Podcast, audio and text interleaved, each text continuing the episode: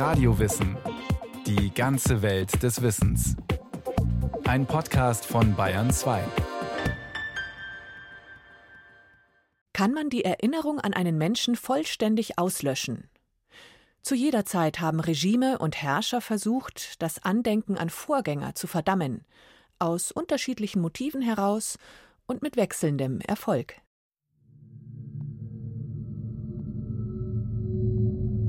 Wer die Vergangenheit kontrolliert, lautet die Parteiparole, kontrolliert die Zukunft. Wer die Gegenwart kontrolliert, kontrolliert die Vergangenheit.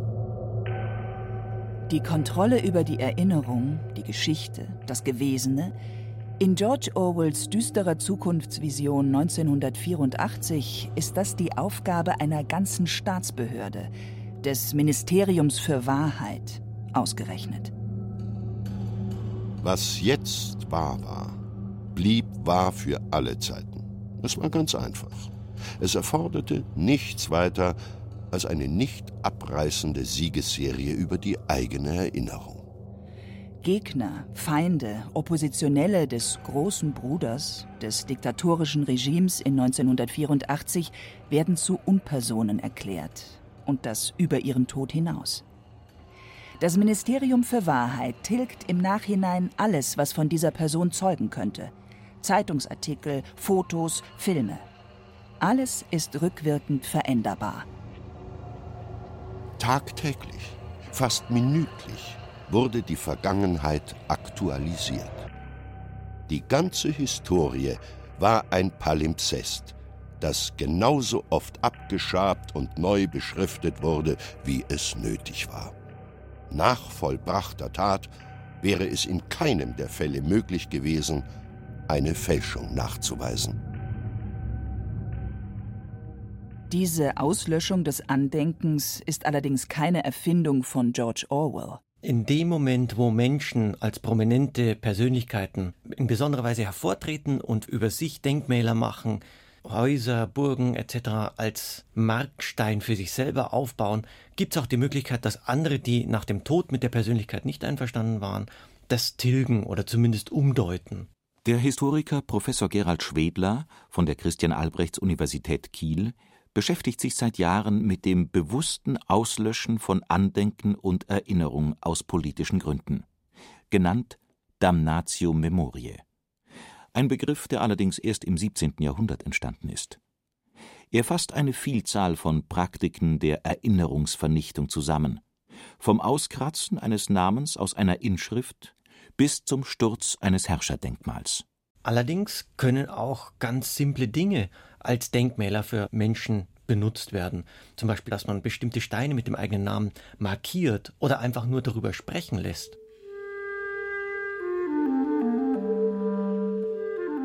Wie wir es aus der ägyptischen Geschichte haben, tatsächlich dann mit den großen Reliefs, die dann nach dem Sturz bestimmter Familiendynastien einfach ausgemeißelt worden sind und mit einer neuen Inschrift, die tiefer eingegraben ist, dann neu versehen werden und umgedeutet werden. So geschah es mit der mächtigen Königin Hatschepsut, die über das Ägypten der 18. Dynastie herrschte. Ihr Andenken wurde posthum gelöscht, ihr Name auf Reliefs ausgemeißelt, ihre Statuen zerstört. Die Gründe? Wohl war es für ihre späteren Nachfolger nicht hinnehmbar, dass eine Frau die männliche Thronlinie störte. Auch Pharao Echnaton sollte aus der Geschichte getilgt werden. Er hatte sich im 14. Jahrhundert vor Christus als Religionsreformer versucht, wollte den Sonnengott Aton als einzige Gottheit etablieren. Die Folge? Seine Bildnisse und Inschriften wurden nach seinem Tod vernichtet. In der römischen Antike, besonders zur Zeit des Kaiserreichs, war die Damnatio Memoriae eine Strafe, die über den Tod hinauswirken sollte. Der römische Senat verhängte sie zusätzlich zur Todesstrafe, bei besonderer Schwere der Schuld sozusagen. Zu den einzelnen Aspekten der Damnatio Memoriae, da ist auf alle Fälle als erstes die Erasio Nominis. Das heißt also, der Name wird aus allen öffentlichen Inschriften verbannt oder wird ausgemeißelt, überschrieben zum Teil ist es auch so, dass ganze Inschriften einfach nur gestürzt wurden. Die Bedeutung von Bildnissen im römischen Kaiserreich ist dabei nicht zu unterschätzen. Durch die schiere Größe des römischen Herrschaftsbereichs war es nötig, in den entlegenen Provinzen die Zentralmacht zu repräsentieren. Wenn also in Afrika oder in Gallien ein Bild des römischen Kaisers zu sehen war, dann war der Kaiser dort präsent. Das Bild des Kaisers wird notwendig, er wird vielfach kopiert, in seinen Gesichtszügen multipliziert und steht vor Ort in den verschiedenen Legionslagern. Auch durch diese Divination des Kaisers, der Kaiserkult, dass der Kaisername praktisch jetzt als heilsbildend für das gesamte Reich gilt. Konkret, der Kaiser wurde divinisiert, vergöttlicht fiel er aber in Ungnade und wurde durch den Senat verurteilt, gestürzt oder ermordet, waren die steinernen Bildnisse nicht mehr Heils, sondern Unheilsbringer, und die mussten folglich auch gestürzt werden.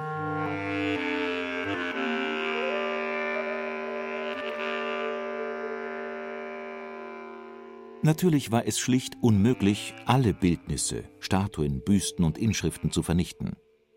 Das zeigt der erste offizielle Fall einer römischen Damnatio-Memorie in der Kaiserzeit: Nero. Ihn belegte der Senat nach seinem gewaltsamen Sturz im Jahr 68 nach Christus mit einer Verdammung des Andenkens. Allerdings wurden nur gut zehn Prozent aller Nero-Inschriften wirklich vernichtet. Die Forschung geht deshalb davon aus, dass es in der römischen Rechtspraxis weniger um eine möglichst vollständige Auslöschung des Andenkens geht Wichtiger war eher eine negative Umdeutung. Und ein ganz wichtiger Aspekt der Damnatio Memoriae ist, dass man demonstriert als Regime, das die Macht hat, wer die Macht hat. Und die Macht hat der, der reden und schweigen befehlen kann. Und die Nachfolger von Nero hatten eben befohlen, über ihn schlecht zu reden. Und das heißt, das Schlechtreden ist genauso wichtig wie das Schweigen. Man verschweigt die positiven Taten und man bespricht seine negativen Taten. Auf Neros Dynastie folgte das Geschlecht der Flavier, Vespasian und dessen Söhne, Titus und Domitian. Eine neue Herrscherdynastie hatte also die Macht und wurde in Stein gemeißelt. Bemerkenswert viele Statuen dieser drei Kaiser bestanden dabei aber aus mehr oder weniger geschickt umgearbeiteten Nero-Büsten. Das geschah allerdings nicht nur aus Sparsamkeitsgründen, sondern auch um den Machtwechsel symbolisch zu vollziehen, den verfemten alten Herrscher auch bildlich auszulöschen.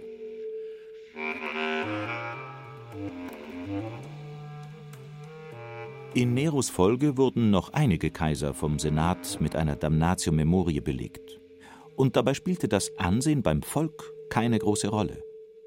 Wie wirkungsvoll die üble Nachrede des Senats über Jahrhunderte das Ansehen bestimmt, zeigt das Beispiel des Kaisers Domitian, Sohn des Vespasian. Er war zwar bei der Plebs und beim Militär beliebt, steckte gewaltige Summen in Nahrungsversorgung, öffentliche Bauten und Besoldung der Soldaten. Den Senat hat der Kaiser, der offiziell als Herr und Gott angesprochen werden wollte, aber systematisch gegen sich aufgebracht. Er setzte Günstlinge aus dem Provinzadel auf Senatorenposten, überging dabei die mächtigen alten Familien. Seine engsten Berater waren nicht etwa Hochadlige, sondern Ritter. Am Ende wurde Domitian Opfer einer Verschwörung. Nach seiner Ermordung durch den eigenen Leibwächter im Jahr 96 nach Christus schreibt der römische Historiker Sueton der Senat hingegen war so froh, dass er sich nicht enthielt, um die Wette in die Kurie zu eilen und den Toten in überaus schmachvollen und erbitterten Ausrufen zu verunglimpfen, Leitern bringen zu lassen um seine Prunkschilde und Standbilder vor aller Augen herunterzureißen und an Ort und Stelle auf die Erde zu schleudern. Schließlich beschloss er, alle seine namentragenden Aufschriften auszulöschen und jede Erinnerung an ihn zu tilgen. Und mehr noch, die schriftlichen Quellen, die sich auf verärgerte Senatoren stützen, zeichnen über Jahrhunderte das Bild eines unfähigen Psychopathen und Sadisten eine Ansicht, der die Forschung erst in den letzten Jahren ein faireres Bild entgegengesetzt hat. Wenn wir über Damnate Memorie sprechen, dann klingt es so, als ob es eine anthropologische Konstante wäre. Das heißt, zu allen Zeiten gleich. Aber man findet, dass jede Generation, auch wir in unserer Jetztzeit, immer wieder einen anderen Zugang zum Erinnern finden. Und je nachdem, welches politische Verständnis gerade vorherrscht, je nachdem, welche wichtigen gesellschaftlichen Gruppen, welche kulturellen Gruppen vorherrschen, ändert sich auch die Erinnerung, das Gedenken und das Verständnis von Geschichte.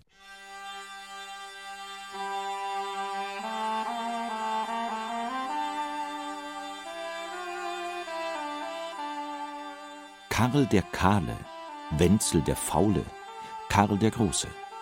Das Mittelalter pflegt den Beinamen als einfachen und für jedermann verständlichen Stempel der Erinnerung, das persönliche Branding sozusagen. So bekam der bayerische Herzog Tassilo III. den Beinamen der Verlierer verpasst. Er war der letzte Fürst des mächtigen Geschlechts der Agilolfinger. Zu mächtig für seinen Vetter, Karl den Großen. Der entledigte sich Tassilos im Jahr 788, aber nicht auf dem Schlachtfeld, sondern mit einem Schauprozess. Der Vorwurf Hochverrat und Fahnenflucht. Tassilo soll sich geweigert haben, Karl bei einem Feldzug Heeresfolge zu leisten. Aber stimmt das? Ein entsprechender Bericht in den fränkischen Reichsannalen ist wahrscheinlich eine nachträgliche Konstruktion. Hat Karl der Große also die Vergangenheit in seinem Sinn manipuliert? Das Wichtigste war, dass er es geschafft hat, eine Dynastie, nämlich die Agelolfinger, die älter waren als die Neuankömmlinge aus der pipinidischen Familie, dass er die Agelolfinger eigentlich aus den Angeln gehoben hatte. Und das hatte er nicht nur durch die militärische Überlegenheit geschafft, sondern durch eine weit überlegene polemische und vielleicht kann man auch sagen, propagandistische Abteilung und eine sehr viel überlegenere Schriftgutproduktion. Wer die besseren bzw. einfallsreicheren Schreiber und Chronisten hat, ist also im Vorteil.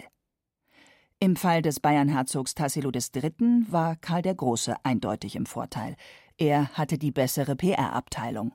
Texte werden im Mittelalter immer abgeschrieben nach unterschiedlichen Kriterien und waren stilistisch überlegen, aber eben auch mit der Möglichkeit, die Schriften zu verbreiten.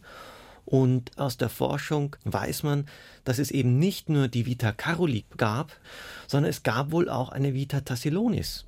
Aber die ist verloren gegangen. Sie ist möglicherweise aufgrund von fränkischen politischen Einflussmaßnahmen getilgt worden. Wir wissen, dass es sie gegeben hat, aber wir wissen nicht, wie oft sie kopiert war und wir wissen nicht, wo sie war. Tassilo III. wird zum Tode verurteilt, von Karl aber später begnadigt und zusammen mit seiner Familie in ein Kloster verbannt.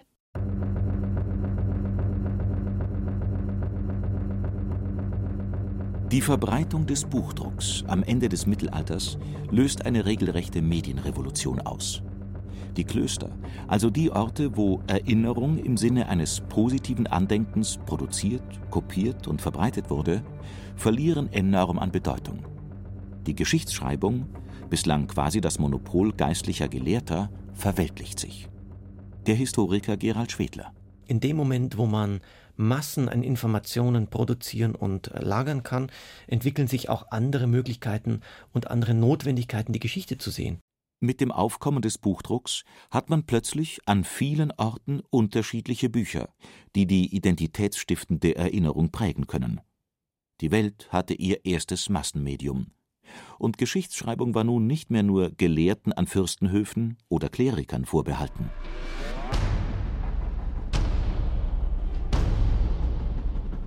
Mit der Französischen Revolution 1789 entbrennt auch ein Kampf um die Deutungsmacht der Vergangenheit und um ihre Neuinterpretation im Sinne der Revolutionäre.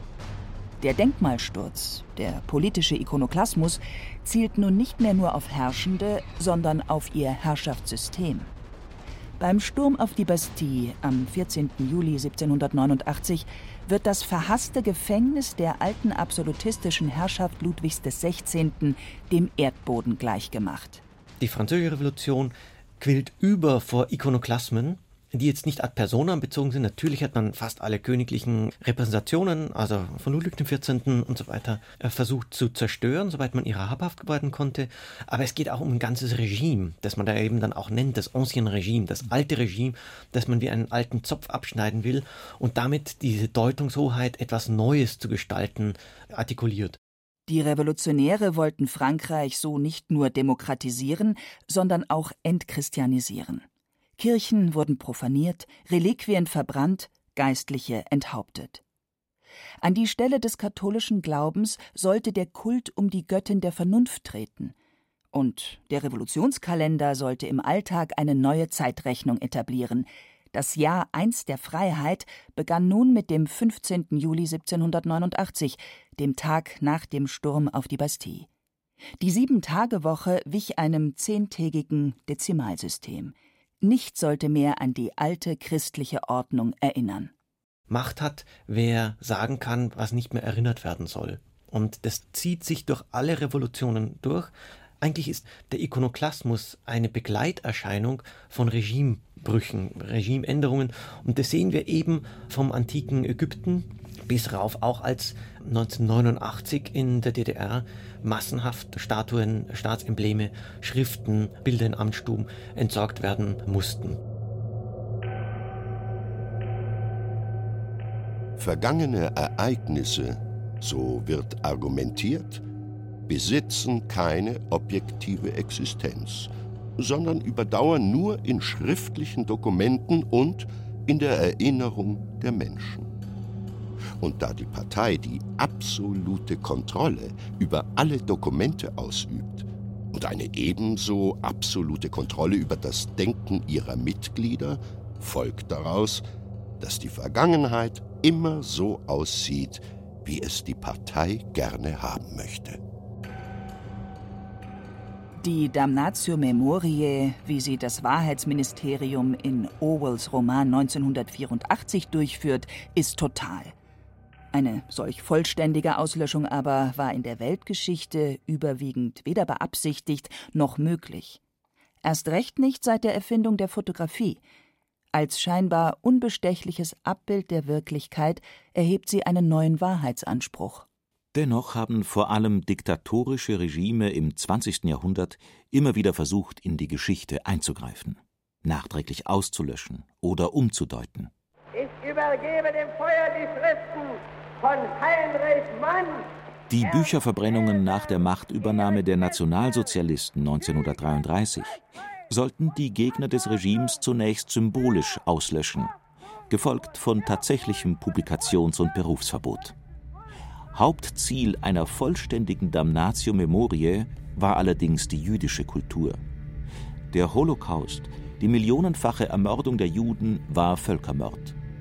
Der Vernichtungswahn der Nationalsozialisten beinhaltete aber auch die Auslöschung jeglichen Andenkens an jüdisches Leben in Europa.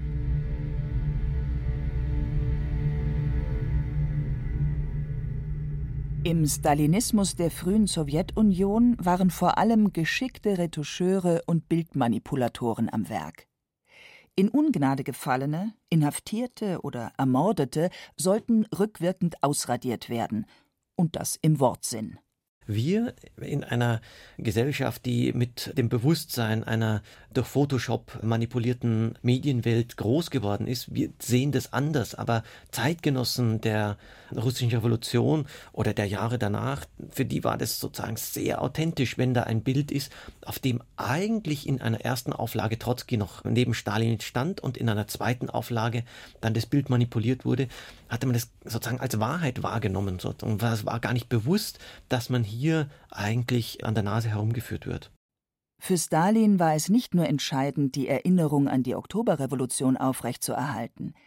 Seine Rolle im Gründungsmythos der Sowjetunion sollte im Nachhinein überhöht werden. Das konnte aber nur gelingen, wenn jede Erinnerung an die historisch-politische Existenz des Erzrivalen Leo Trotzki ausgelöscht wurde. Besonders deutlich wird das an einer Fotografie, die Lenin im Mai 1920 in Moskau zeigt. Auf einem Podium stehend hält er eine flammende Rede an Soldaten der Roten Armee.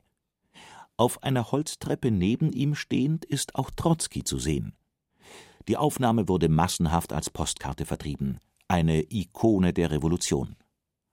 Mit dem Ausschluss Trotzkis aus dem Zentralkomitee der Kommunistischen Partei 1927 aber wird das Foto bearbeitet. Trotzki wird retuschiert. Die Damnatio Memoriae zu Lebzeiten war zunächst erfolgreich. Trotzki musste ins Exil fliehen. Sein Name blieb in der Sowjetunion über Jahrzehnte negativ besetzt. Trotzki, der Verräter, der Gegner der Revolution. Wer als Trotzkist bezeichnet wurde, war ein Feind der Sowjetunion. Allerdings fiel Stalin nach seinem Tod selbst einer Damnatio Memoriae zum Opfer. Unter Nikita Chruschtschow verschwindet Stalin konsequent aus dem öffentlichen Bild der Sowjetgesellschaft. Auch körperlich. Sein Leichnam, zunächst noch wirkungsvoll in einem Mausoleum neben Lenin aufgebahrt, wird vom Roten Platz entfernt. Auch das ist seit der Antike ein wesentlicher Bestandteil der Damnatio Memoriae, die Verweigerung des Totengedenkens. Eben um das Andenken zu verunmöglichen, die Knochen zu verbrennen und dann im Wasser zu entsorgen, hat man letztlich auch bei verschiedenen Größen des Nationalsozialismus geübt und auch bei Osama bin Laden wurden ja auch die sterblichen Überreste im Meer versenkt.